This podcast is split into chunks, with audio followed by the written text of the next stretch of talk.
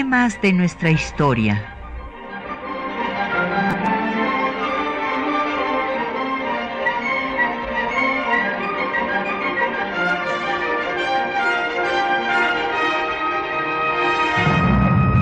Un espacio que difunde el conocimiento del pasado para comprender nuestro presente.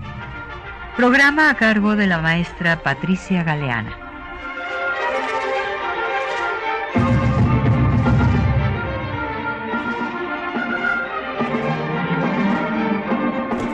Muy buenos días.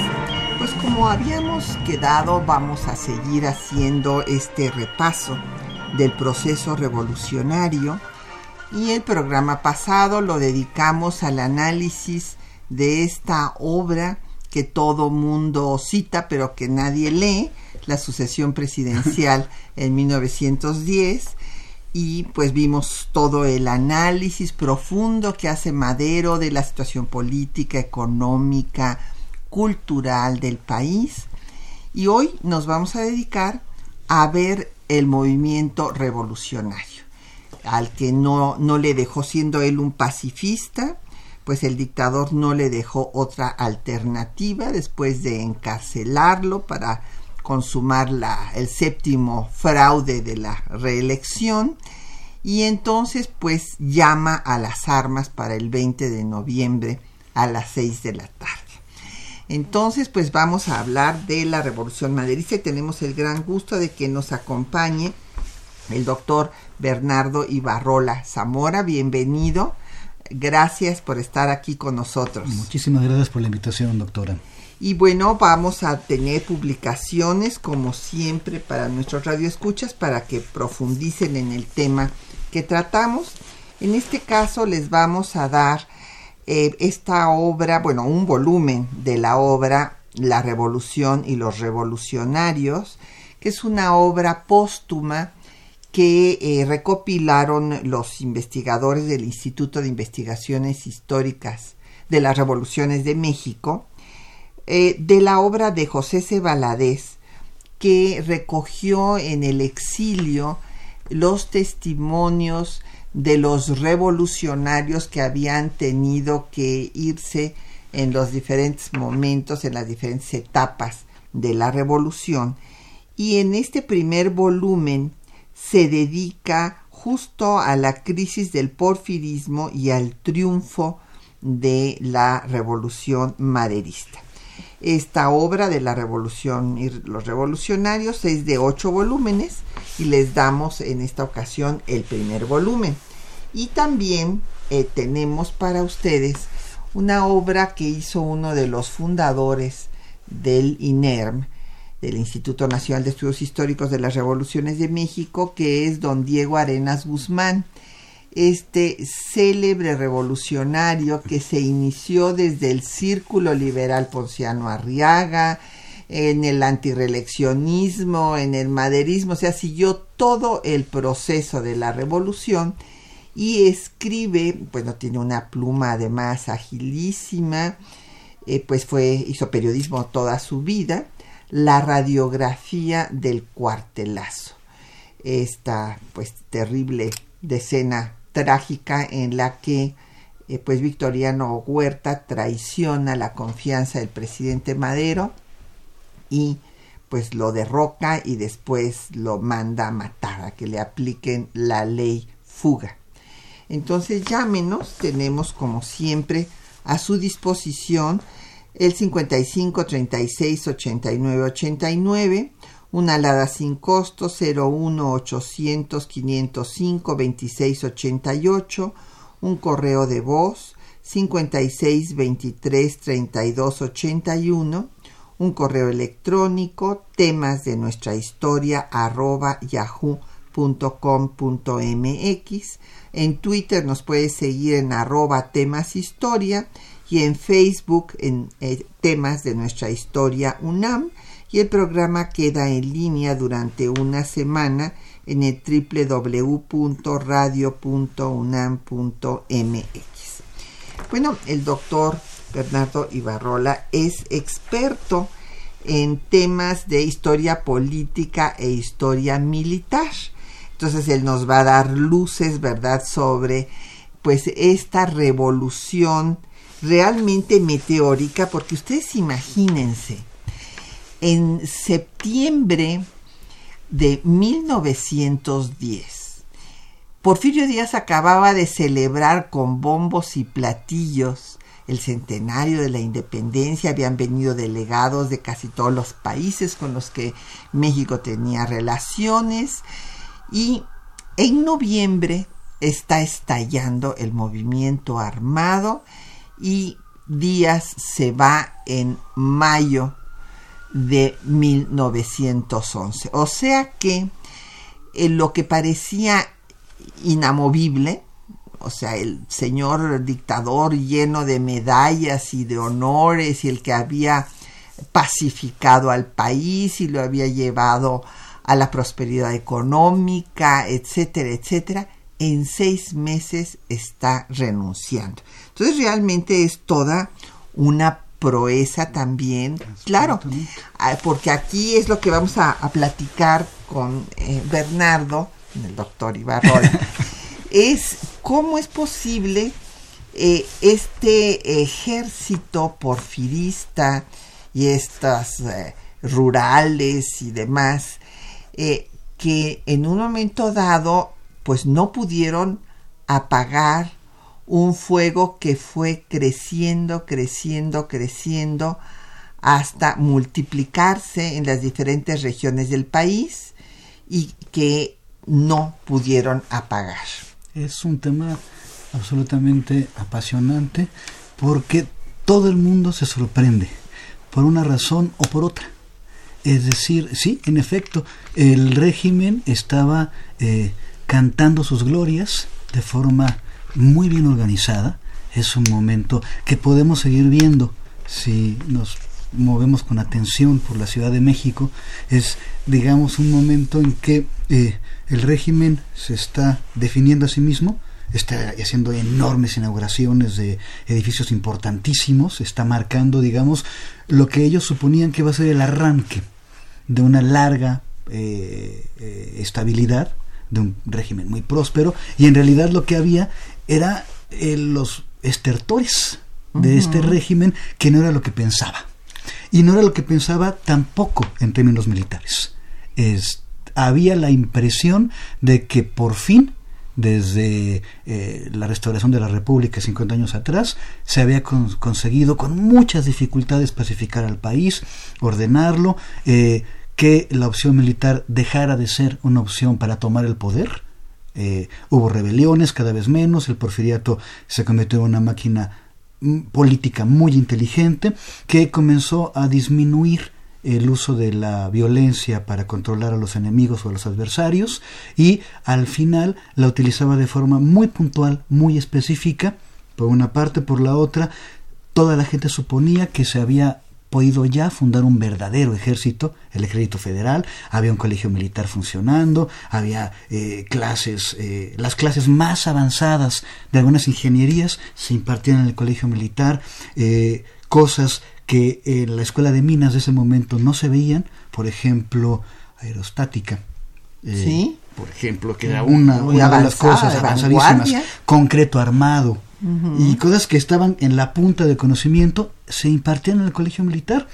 La gente, el gobierno, pensaba que había un ejército y que el ejército, que con el que contaba en efecto, era muy eficaz. Pues no, no lo era. No, no lo fue. no lo fue. Porque por una parte, de ese lado, del lado del gobierno, estaba este ejército federal que se había reducido, que se había más o menos ordenado, pero que en realidad se parecía mucho al régimen. Era pura apariencia.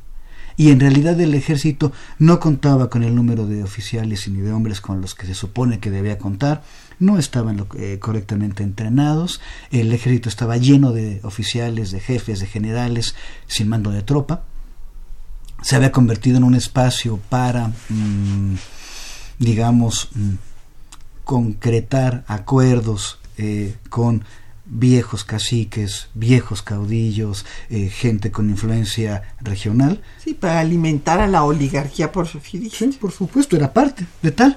Y por la otra parte, Madero y los maderistas y la campaña. Porque sí, en septiembre, por supuesto, se celebra el centenario, pero en el verano anterior, junio-julio, se habían celebrado las elecciones. Y las elecciones fueron complicadísimas porque Madero unos meses antes, desde la elección presidencial, había hecho cosas muy raras para el régimen, que el régimen no entendía. El régimen no entendió lo que significaban las giras de Madero. Seis giras. No entendió. Por todo el país. Así es. Utilizando los medios que tuviera y haciendo política como no se había hecho nunca antes en este país. Él la trajo. Él es el modernizador de la política nacional. ¿Qué inventó Madero? Pues ir a los lugares y hablar con la gente. Y eh, hacer mítines, como le llamaban en ese momento, eh, este, que en ese momento era un neologismo del inglés y que ahora es una palabra perfectamente adoptada al español, y era hablar con la gente y eh, el régimen no entendió el poder que esto tenía. Todos conocemos lo que ocurre en las elecciones, seguramente usted habló el programa pasado al respecto, no vamos a ahondar en ello. Lo que sí sabemos, y al respecto hay trabajos muy puntuales, es que estos viajes previos le permitieron a Madero establecer una gran red política crear un verdadero partido y este partido ante la crisis y ante la decisión del régimen de parar, de encarcelar un montón de gente para que no pudiera estar eh, libre el día de las elecciones y por lo tanto no pudiera ser elegible, eh, esta decisión lleva a que esta estructura de partido se transforme en estructura, digamos, de conspiración militar. Así es, así es. Precisamente hay una carta donde Madero desde la cárcel escribe que con toda esta represión lo que les han dado es mayor fuerza. Así es.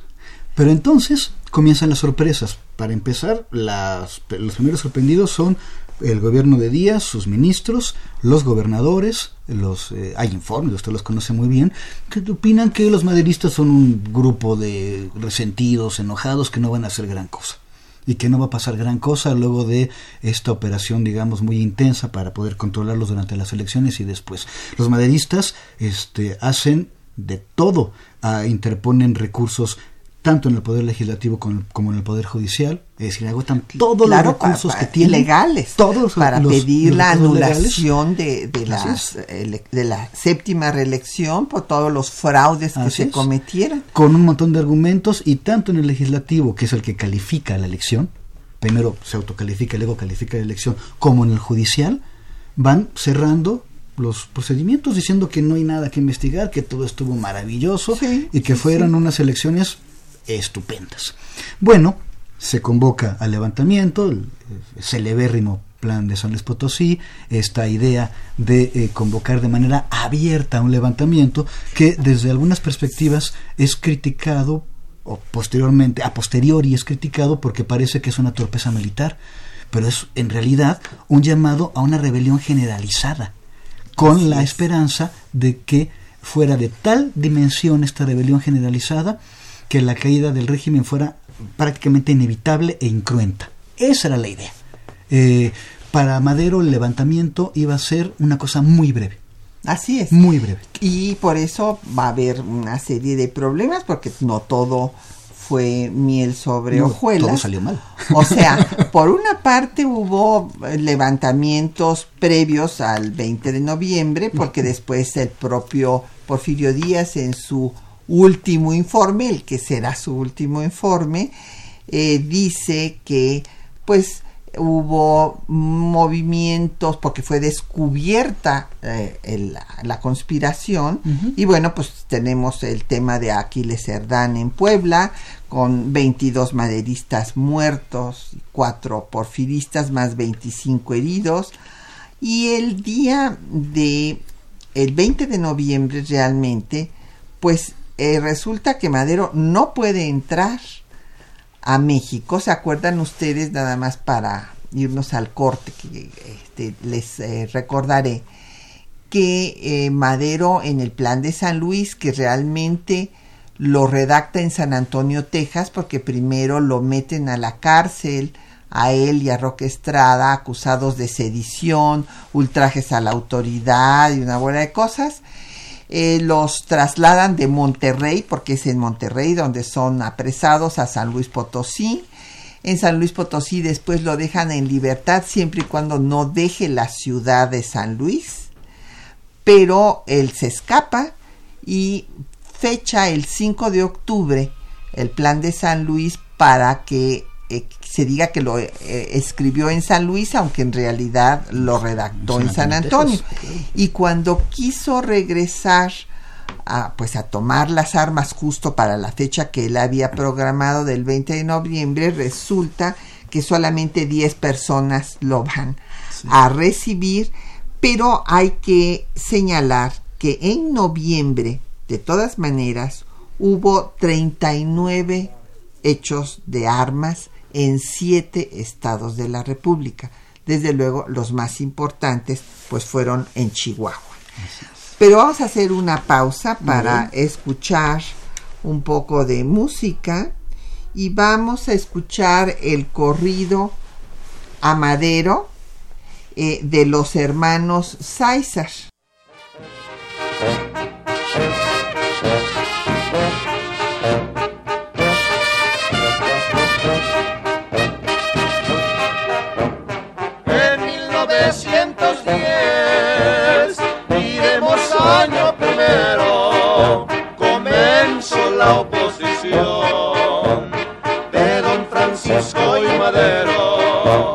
La cuestión que trae Madero con el señor Don Porfirio es de defender la patria porque nos había vendido.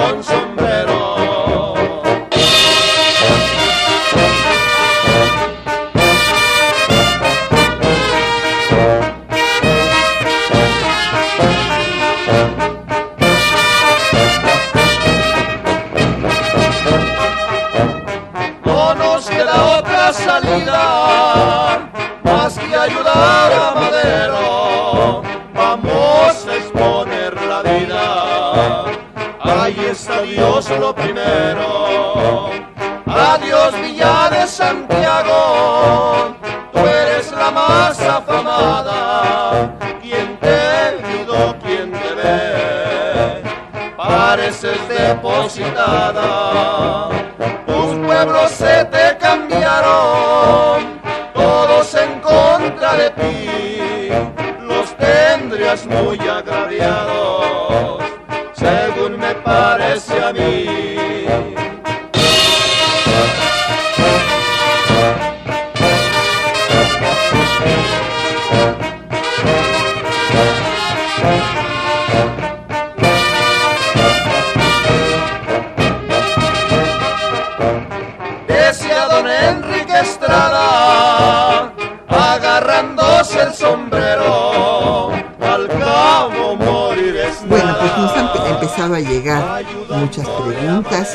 comentarios. Eh, don Agustín Alcaraz de la Benito Juárez dice que si realmente se acudieron al llamado específico, bueno, sí, sí acudieron, don Agustín, le decía yo que hubo varios levantamientos en eh, Chihuahua, muchos, o sea, desde Mineral de Batopilas, Parral, allá se levantó Maclovio Herrera, también en Veracruz este, hubo levantamientos. Eh, desde luego, la mayoría, como yo decía, fueron en Chihuahua, donde pues, Abraham González, en Ciudad Guerrero, Pascual Orozco. Eh, también hubo levantamientos en Coahuila, San Pedro de las Colonias, en Gómez Palacio Durango, en Lerdo. Allá también estuvo Villa, también se incorporó al levantamiento Antonio y Villarreal. O sea, desde luego que sí hubo respuesta en Chihuahua. Bueno, había visto, había habido en Puebla y continuaron movimientos también en Puebla, en San Luis Potosí, Durango. O sea, mencionaba yo que hubo en el mes de noviembre de 1910 39 hechos de armas en siete estados. Luego, para que usted se, haga, eh, se dé cuenta cómo van aumentando en diciembre va a haber 44 hechos de armas en nueve estados. Siguen siendo los más importantes Chihuahua y Sonora. ya en enero hay 52 hechos de armas y eh, después en febrero 77 hechos de armas en 18 estados. Y así vamos aumentando hasta que pues básicamente fíjese ya en abril hay 145 hechos de armas y en mayo 156. Así es. Entonces, bueno, está pues el país es una curva que se, va, que se va aumentando de forma muy rápida.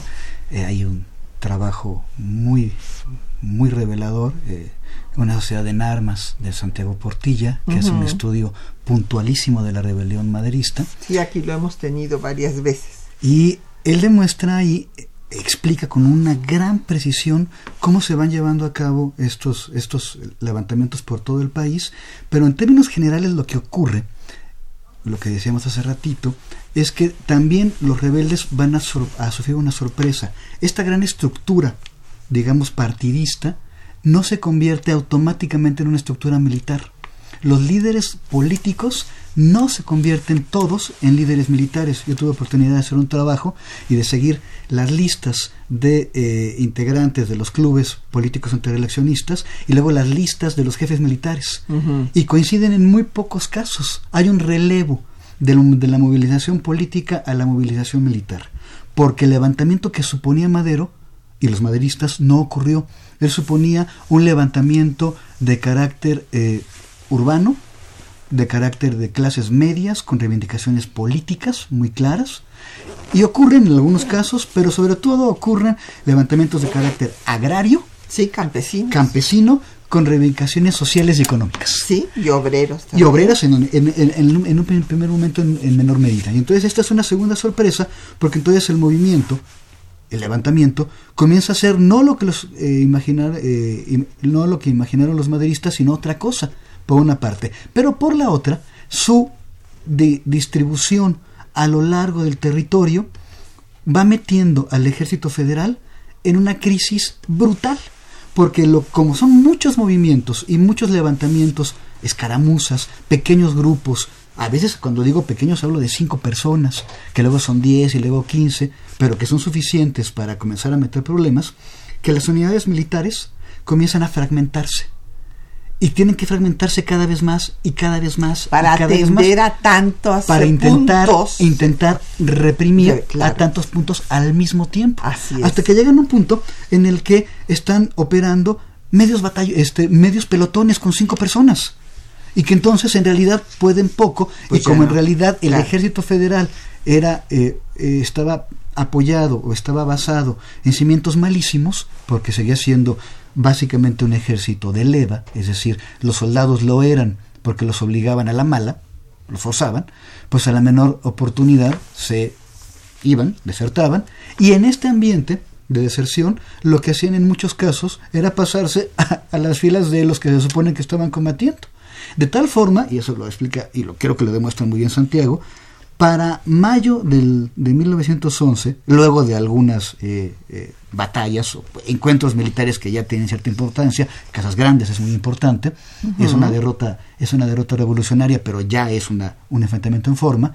Eh, para mayo de 1911 los revolucionarios están en condiciones, ya se fortalecieron en el norte, aquello ya aprendió en serio, están en condiciones de sitiar una ciudad fronteriza, Ciudad Juárez, y Parece, y durante muchísimo tiempo, la historiografía explicó que a partir del la, asedio a Ciudad Juárez hay una especie de presión en términos políticos, la negociación política nunca se abandonó, siempre se mantuvieron puntos de contacto entre los rebeldes y el gobierno, y parecería que eh, el gobierno decide pactar sin necesidad militar. Eso es falso.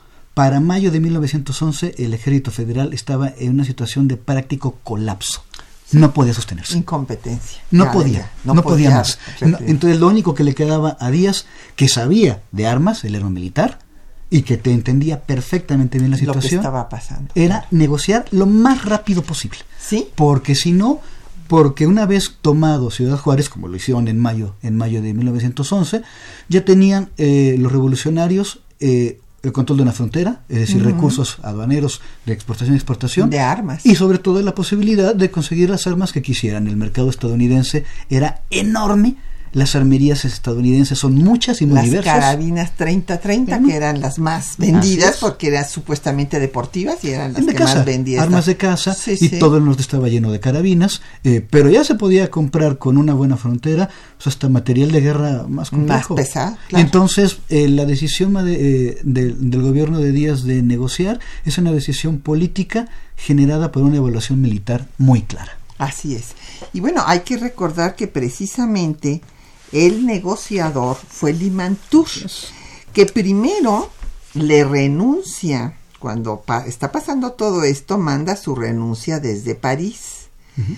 Y Díaz no se la acepta y él le pide justo que vaya a negociar y se reúne en el Hotel Astoria con el padre de Madero, con Francisco Vázquez Gómez y con Gustavo para negociar ahí en Nueva York y eh, pues lo que exigen los revolucionarios es que re renuncie por lo pronto eh, Ramón Corral uh -huh.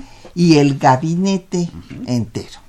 Y entonces Díaz lo acepta. Eh, se renuncia el gabinete entero, excepto Limantur, pero después de la toma de Ciudad Juárez, bueno, pues ya se tiene que ir por todas las razones que ha expuesto el doctor Ibarrola, pero yo quisiera recordar, porque esto es interesante, lo que Díaz informa en el mes de abril en su última comparecencia, ¿verdad?, para informar sobre la situación del país. Entonces él habla de que hay un grupo minoritario, así se refiere a los antireeleccionistas, que no aceptaron su derrota porque tuvieron muy poquitos votos y que decidieron tomar las armas que fueron descubiertos antes de la fecha señalada para empezar el movimiento y que después están pues eh, eh, lo, lograron armarse y levantar eh, las montañas del oeste de Chihuahua fundamentalmente con campesinos, que después este movimiento se extiende a Sonora y a Durango, y que hay por otros puntos de la República gavillas, gavillas. de bandoleros. y que a Baja California entraron unos comunistas filibusteros, Los ¿verdad? filibusteros, Los magonistas. Que pretendían eh, pues hacer una república socialista pero obviamente él cree que todavía, bueno, por lo menos eso en ese momento pensaba, iba a pues eh, tratar de tranquilizar al país por una parte con estas declaraciones y seguir adelante la campaña. Pero bueno, después de la toma de Ciudad Juárez, que aquí hay una cosa que me parece muy interesante, esto que, eh, que lo hicieron sin consentimiento de Madero. A mí me gustaría que pues el doctor Ibarrola nos ahondara en este tema. Pascual Orozco siempre fue un personaje levantisco, insubordinado, lo mismo que Villa, aunque Villa llegó a tenerle mucho afecto a Pancho Madero, Sí. pero en ese momento, pues sí, eh, no eh, se coordinan los hechos, pero sin embargo estos le favorecen a Madero, que estaba también ya negociando con Carvajal. Es un tema, es un tema porque tiene que ver con lo que ha ocurrido los meses previos con la revolución. La revolución toma su camino y Madero la sigue encabezando y Madero tiene una sensibilidad extraordinaria para entender lo que está ocurriendo. Eh, esta imagen del, del, Madero torpe, idealista. No, bueno, es la que le hace multicolor y la prensa porfirista. Es una tontería total, es un, es un, sí. es un gran político. Sí, claro. Es un gran claro, político claro. y eh, revela durante la campaña, y esto es muy importante porque eh, en este momento ya es un líder revolucionario, que es además un hombre muy valiente en el campo de batalla. Uh -huh, y eso eh, le da digamos que un prestigio particular, porque es respetado también por, por, su valor en el campo de batalla. Pero ¿qué es lo que ocurre? Lo que ocurre es que hay una lógica de negociación por una parte y hay una lógica de avance militar por otra. Uh -huh. Y él está moviéndose entre una y la otra. La lógica de avance militar le permite negociar con mayor fuerza la, lo que había sido en realidad el contenido de la campaña política. Eh, Madero lo que planteaba era que, eh, y eso está desde, la sucesión, que eh, Díaz era imprescindible, y que estaba muy bien, pero que había que preparar el relevo y que el relevo tenía que ser. El problema era Corral. Claro, claro. Y ahí pues es lo que había planteado primero que cambia, empezara la transformación a partir del vicepresidente cuando esto se cierra y lo encarcelan, bueno, pues ya acaba. llama a las armas, pero evidentemente él quiere que esto termine rápido. Claro que quiere que termine rápido. Inclusive hay una cosa que es muy interesante, ya no tenemos que ir al corte, pero quisiera yo decirlo, que reciben a Vázquez Gómez, que regresa de Estados Unidos, Carranza, González Garza y Sánchez Ascona, y le dicen que salve a la revolución porque Madero la está traicionando al negociar con el régimen porfirista. Porque tiene que ver con lo que dice el propio Madero en el plan de San Luis Potosí. En el plan de San Luis Potosí, él se autonombra presidente provisional. Así es. Y jefe de la revolución.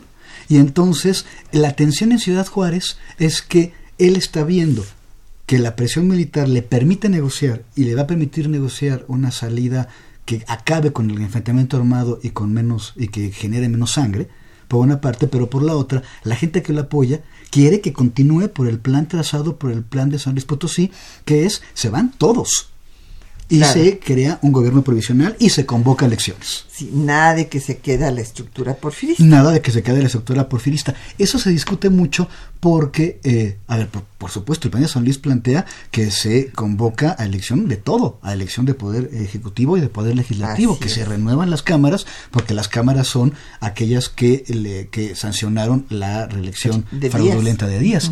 Entonces, esa tensión en Ciudad Juárez es este momento tan particular hay, eh, estoy seguro que la auditoría ha visto estas fotos de eh, el gabinete de, de, Madero en Ciudad, en Ciudad Juárez, en Donde la casa pone de a Carranza como secretario de guerra. Secretario de guerra, están todos ellos, el expresidente provisional. Eh, este momento es el de, el de la definición, a dónde se va a ir. Y Madero puede controlar a su gente de forma muy complicada, por supuesto, que Orozco, que era el jefe de, de los grupos levantados en el norte, en Chihuahua, desobedece la orden de contenerse, lanza el ataque. Una vez que se lanza el ataque se lleva a cabo de manera, de manera muy intensa y muy rápida, pero Madero consigue controlar a eh, la gente que está siguiendo a Orozco. Hay una escena eh, célebre de Madero arengando a la gente que está a punto de arrestarlo. Es decir, en algún momento eh, Orozco está dispuesto a arrestar a Madero y a quitarlo y a encabezar él la movilización. Justamente por eso unos meses después, el levantamiento del sur zapatista, el plan de Ayala, va a nombrar o a proponer como jefe de la revolución a Pascual Orozco. Es justamente por esta imagen que ocurre en ese momento. Pero Madero consigue el control. Consigue el control y consigue que su propio grupo revolucionario acepte, alguno de muy mala gana, que no se siga por el camino trazado por el plan de San Luis Potosí. De las armas y dejar que en los tratados de Ciudad Juárez quede la estructura porfirista, que finalmente será lo que acabe con su gobierno democrático y con su vida. Pero bueno, esto lo veremos después. Vamos a, hacer una pausa para escuchar los textos que les hemos seleccionado para esta mañana de la historia general de la Revolución Mexicana de José C. donde describe este proceso de cómo Madero es encarcelado, el fraude electoral, y el plan de San Luis hasta la toma de Ciudad Juárez y renuncia del dictador. Escuchemos.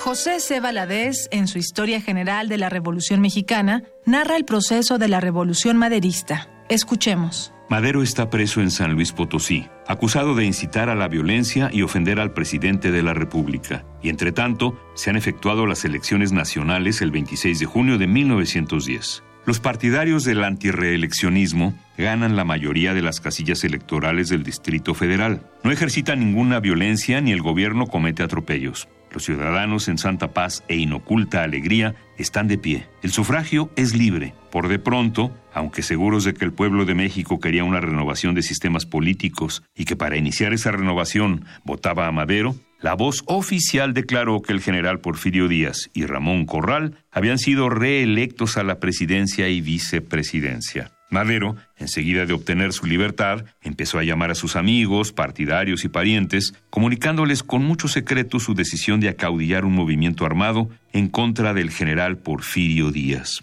Madero cruzó el puente internacional de Laredo y llegó a San Antonio, Texas, para establecer allí su cuartel general. La revolución sería, pues, la aceptación y conformidad de lo justo, y tal hizo público el caudillo de la proyectada insurrección en un documento cuya esencia aspiró durante la prisión en San Luis Potosí y cuyo contexto redactó con el cuidado y celo que manda la obligación patriótica en San Antonio. Este documento fue el Plan de San Luis. Después del llamamiento para que los mexicanos tomen las armas a las seis de la tarde del 20 de noviembre de 1910, a fin de arrojar del poder a las autoridades que gobernaban al país, el plan pone en vigor las leyes que prohíben el uso de las balas expansivas y el fusilamiento de los prisioneros de guerra. Enseguida, manda que se investiguen y castiguen los abusos de las autoridades porfiristas, que para sustituir a estas se organice un gobierno presidido provisionalmente por Madero, de acuerdo con los preceptos constitucionales, y finalmente autoriza a los jefes revolucionarios para incautar los fondos de las oficinas públicas e imponer préstamos a los particulares, destinando todo eso al desarrollo de la revolución. Firmado el plan, el documento circuló clandestinamente por la República desde los primeros días de noviembre de 1910. Los antireeleccionistas se prepararon. Así, con el 20 de noviembre llegaba para aquella gente la hora y día del levantamiento, la hora y día del desquite, la hora y día del progreso del pueblo rural. Así, unidos el malestar e inquietud populares que existían en el país, a los titubeos políticos y militares del régimen porfirista, si no en número de combatientes, sí en calidad de partidarios, el maderismo hizo progresos muy importantes. A su regreso a territorio nacional, Madero era, de acuerdo con el Plan de San Luis, el presidente provisional de la República. Así lo reconocieron presentándole armas los revolucionarios en medio de adhesiones fervorosas. Tras la caída de Ciudad Juárez el 10 de mayo de 1911 y la reforma constitucional en favor de la no reelección, ya no quedaba a don Porfirio más remedio que buscar la paz con los revolucionarios. Así, el 21 de mayo de 1911 quedó firmado en Ciudad Juárez un convenio conforme al cual el general Porfirio Díaz se comprometía a renunciar en el curso del mismo mes de mayo. La Primera Guerra Civil concluía. Bueno, pues nos han seguido llegando muchas preguntas y comentarios.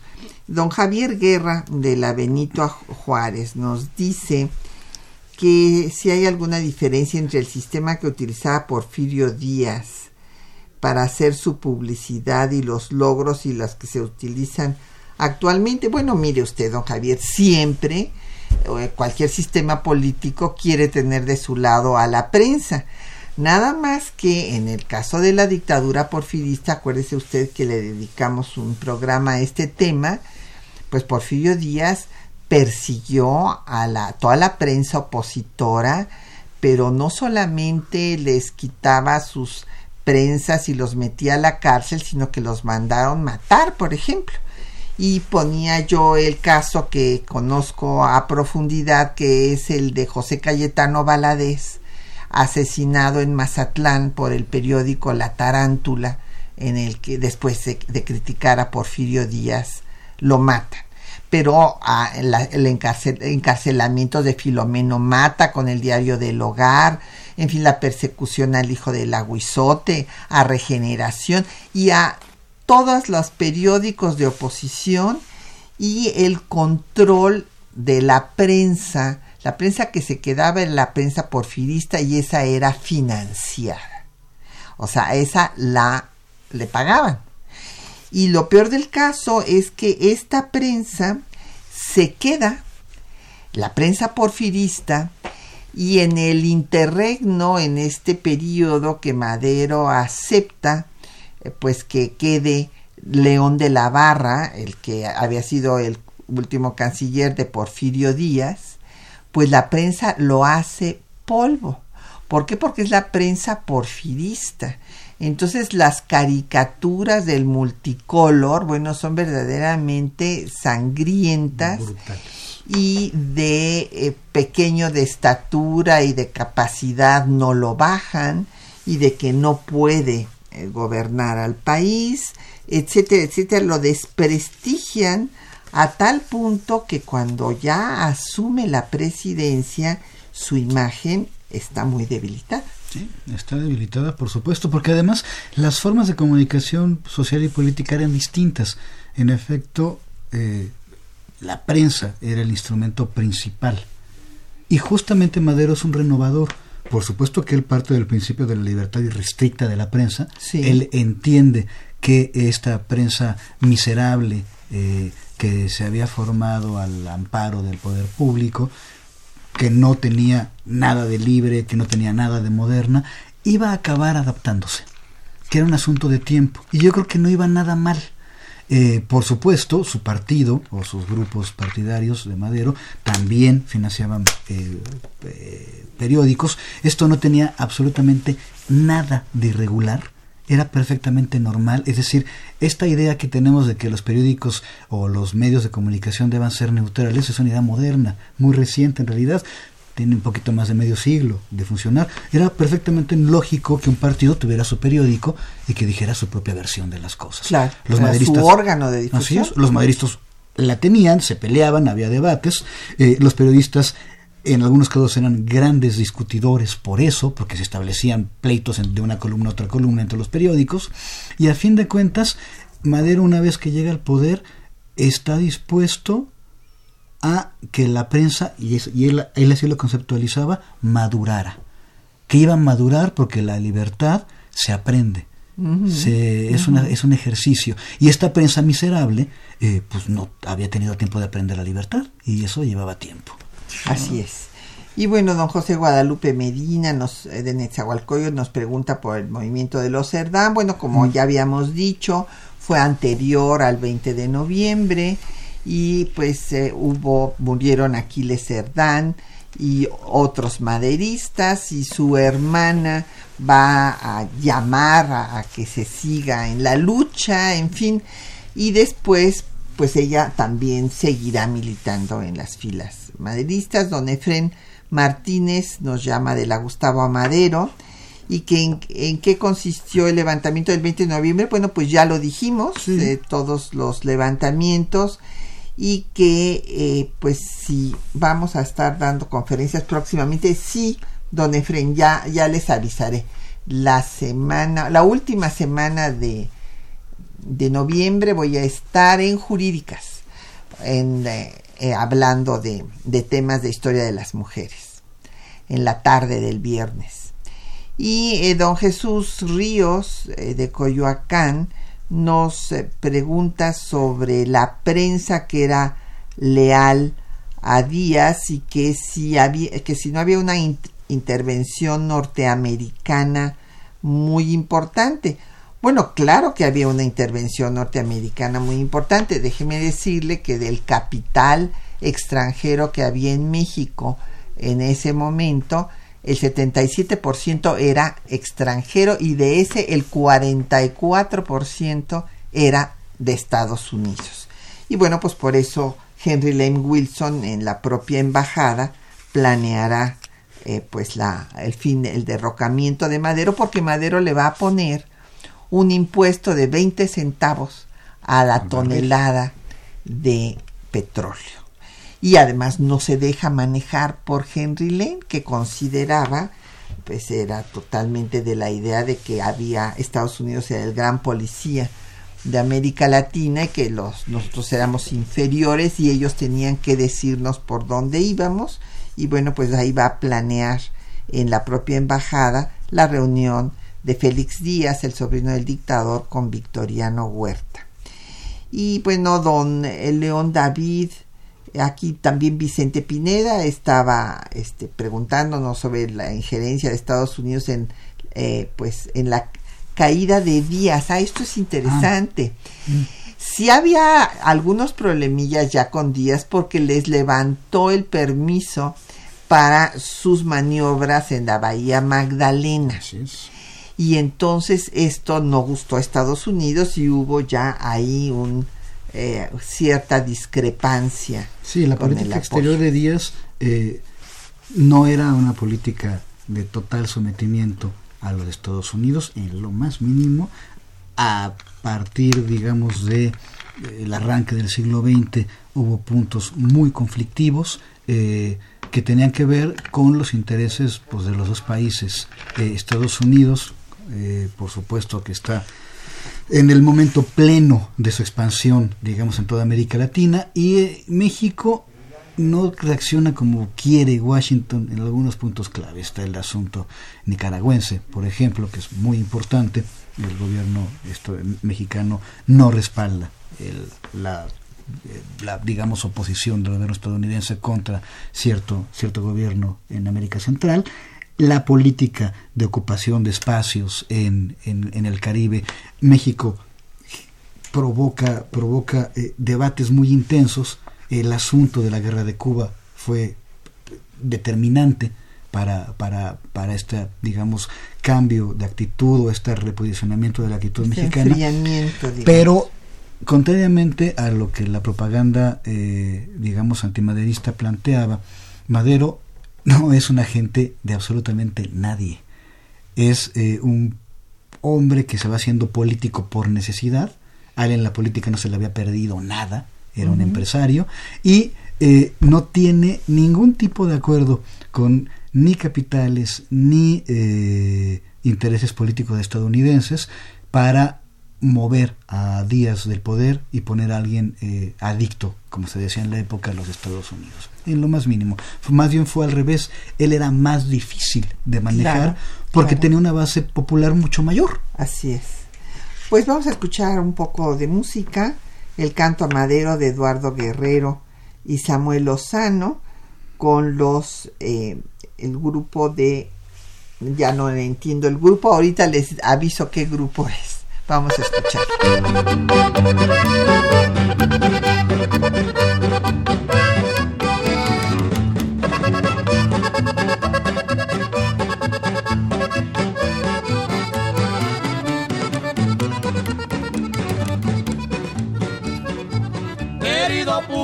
Si puedes escuchar mis torpes cantos de mi poco saber, del gran caudillo que nos da la libertad y al pueblo humilde pretende defender. Ve a la patria que se haya subyugada en la más negra y cruel esclavitud. Y en Laredo nos hizo una llamada a hombres libres del norte y los del sur en San Luis lo encerraron en la cárcel y confianza de ahí pudo salir. Bueno, pues nos han llegado más preguntas y comentarios. Don Mauricio Méndez nos pregunta que cuando este había llamado a las sanas, pues eh, justo para el 20 de noviembre a las 6 de la tarde, 20 de noviembre de 1910, don Mauricio, eh, León David Casas Romero dice que por qué razón Madero siendo tan inteligente confió en Huerta. Cuando, pues eh, sí sabemos que su hermano Gustavo denunció que ya los había traicionado y entonces pues Huerta le pide 24 horas para demostrarle que no y pues en esas 24 horas se acaba todo. Bueno, es que eh, esta pregunta nos lleva a intentar resumir en unos poquísimos minutos, en tres o cuatro líneas, eh, una historia de año y medio. Madero eh, triunfa en mayo de 1911 eh, pero no entra el gobierno en mayo de, 1911, sino en noviembre. Entre mayo y noviembre, eh, según los eh, acuerdos de Ciudad Juárez, hay un gobierno interino encabezado por Francisco León de la Barra, un, absoluto y total porfirista, un porfirista de cepa.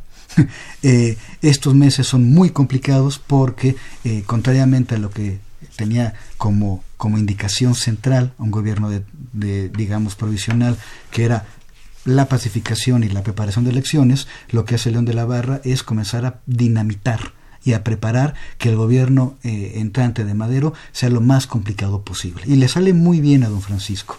Es un personaje, me parece que injustamente olvidado en términos de su eh, labor de dinamita, de, de, venganza por parte del régimen porfiriano a la revolución maderista.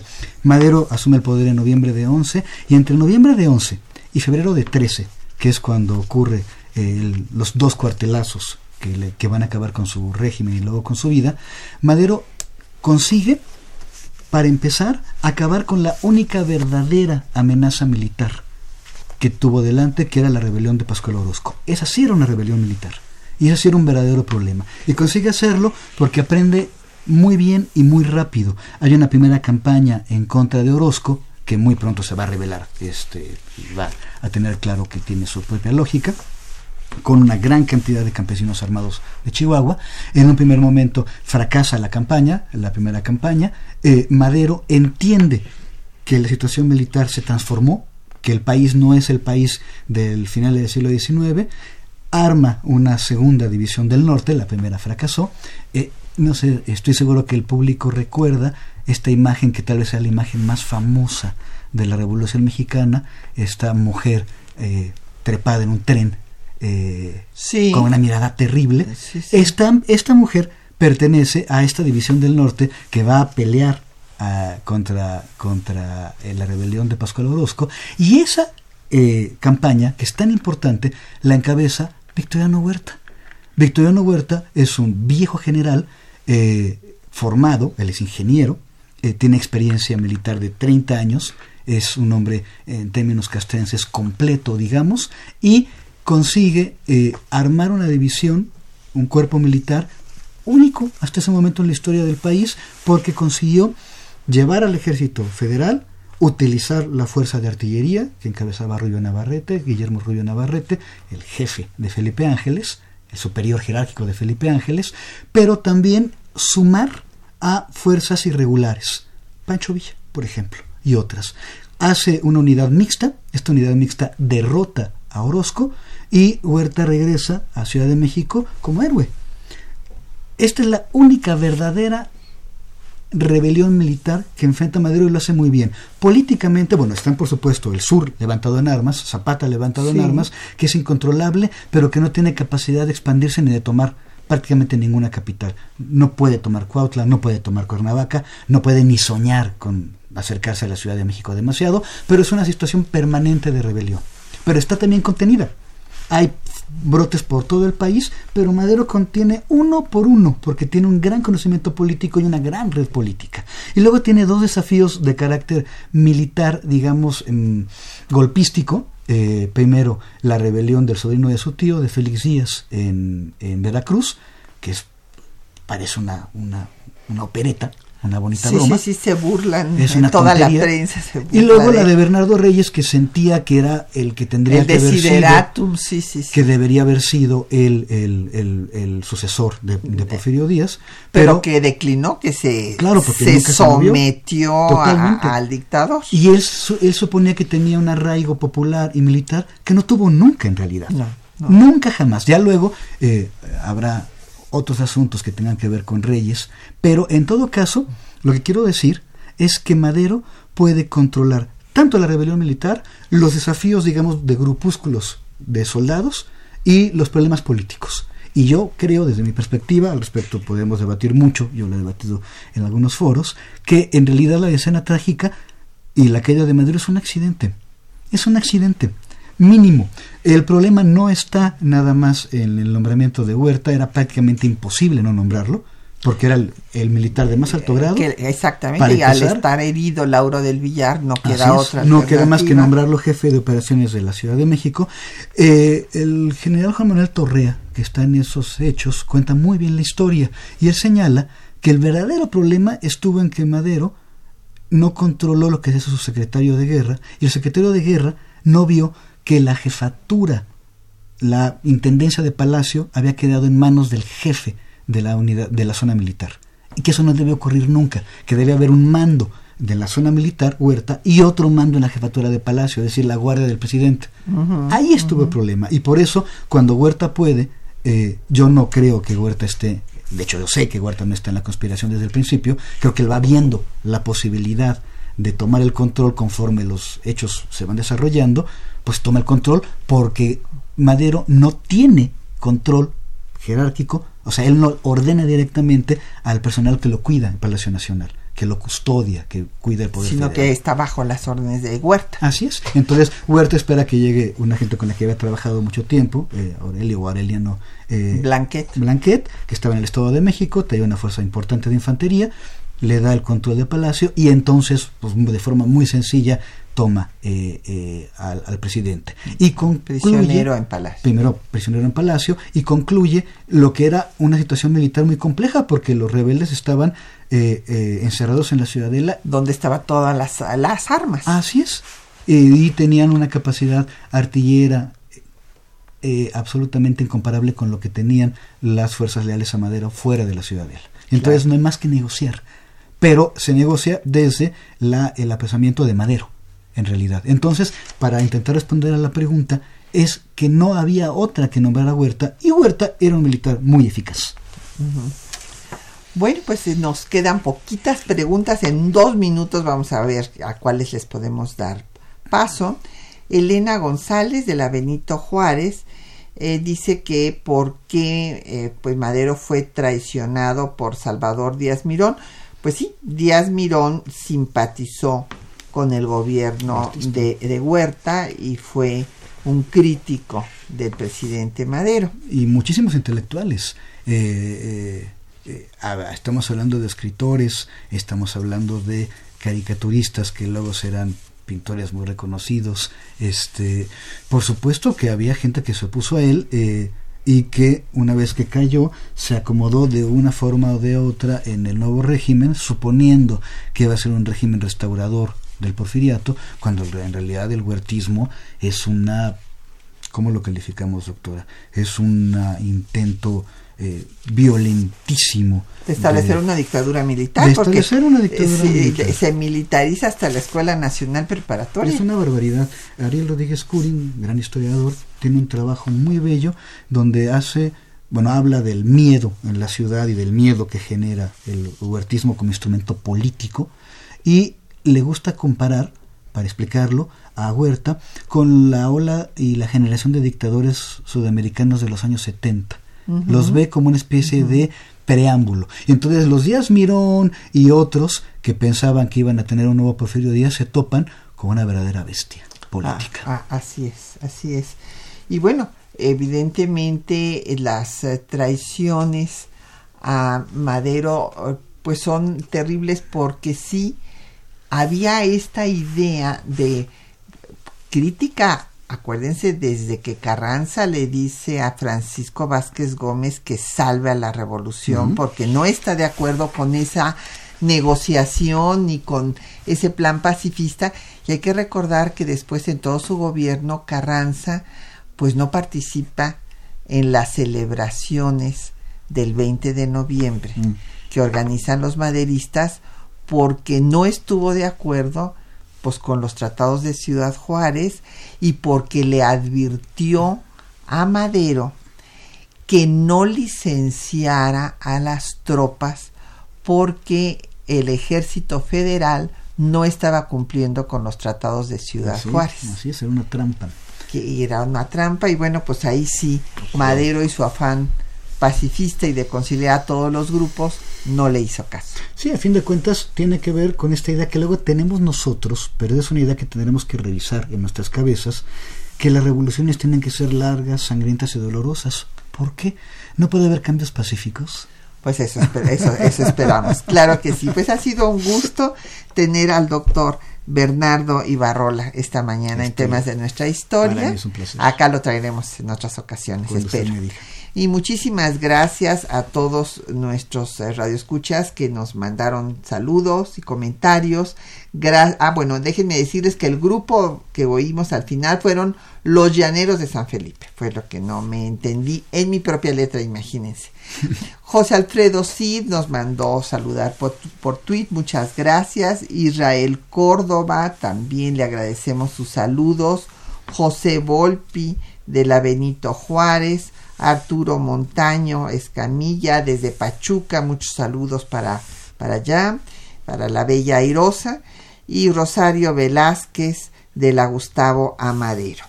Y no solo nos queda también dar las gracias a nuestros compañeros que hacen posible el programa, Juan Estac y María Sandoval en la lectura de los textos, Socorro Montes en el control de audio, Quetzalín Becerril en la producción, Linda Franco en los teléfonos con el apoyo de don Felipe Guerra y Patricia Galeana se despide hasta dentro de ocho días.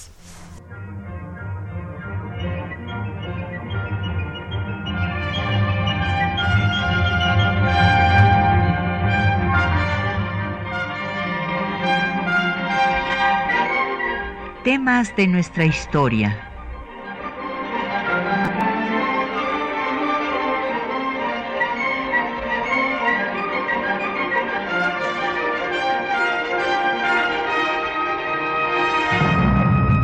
Espacio que difunde el conocimiento del pasado para comprender nuestro presente.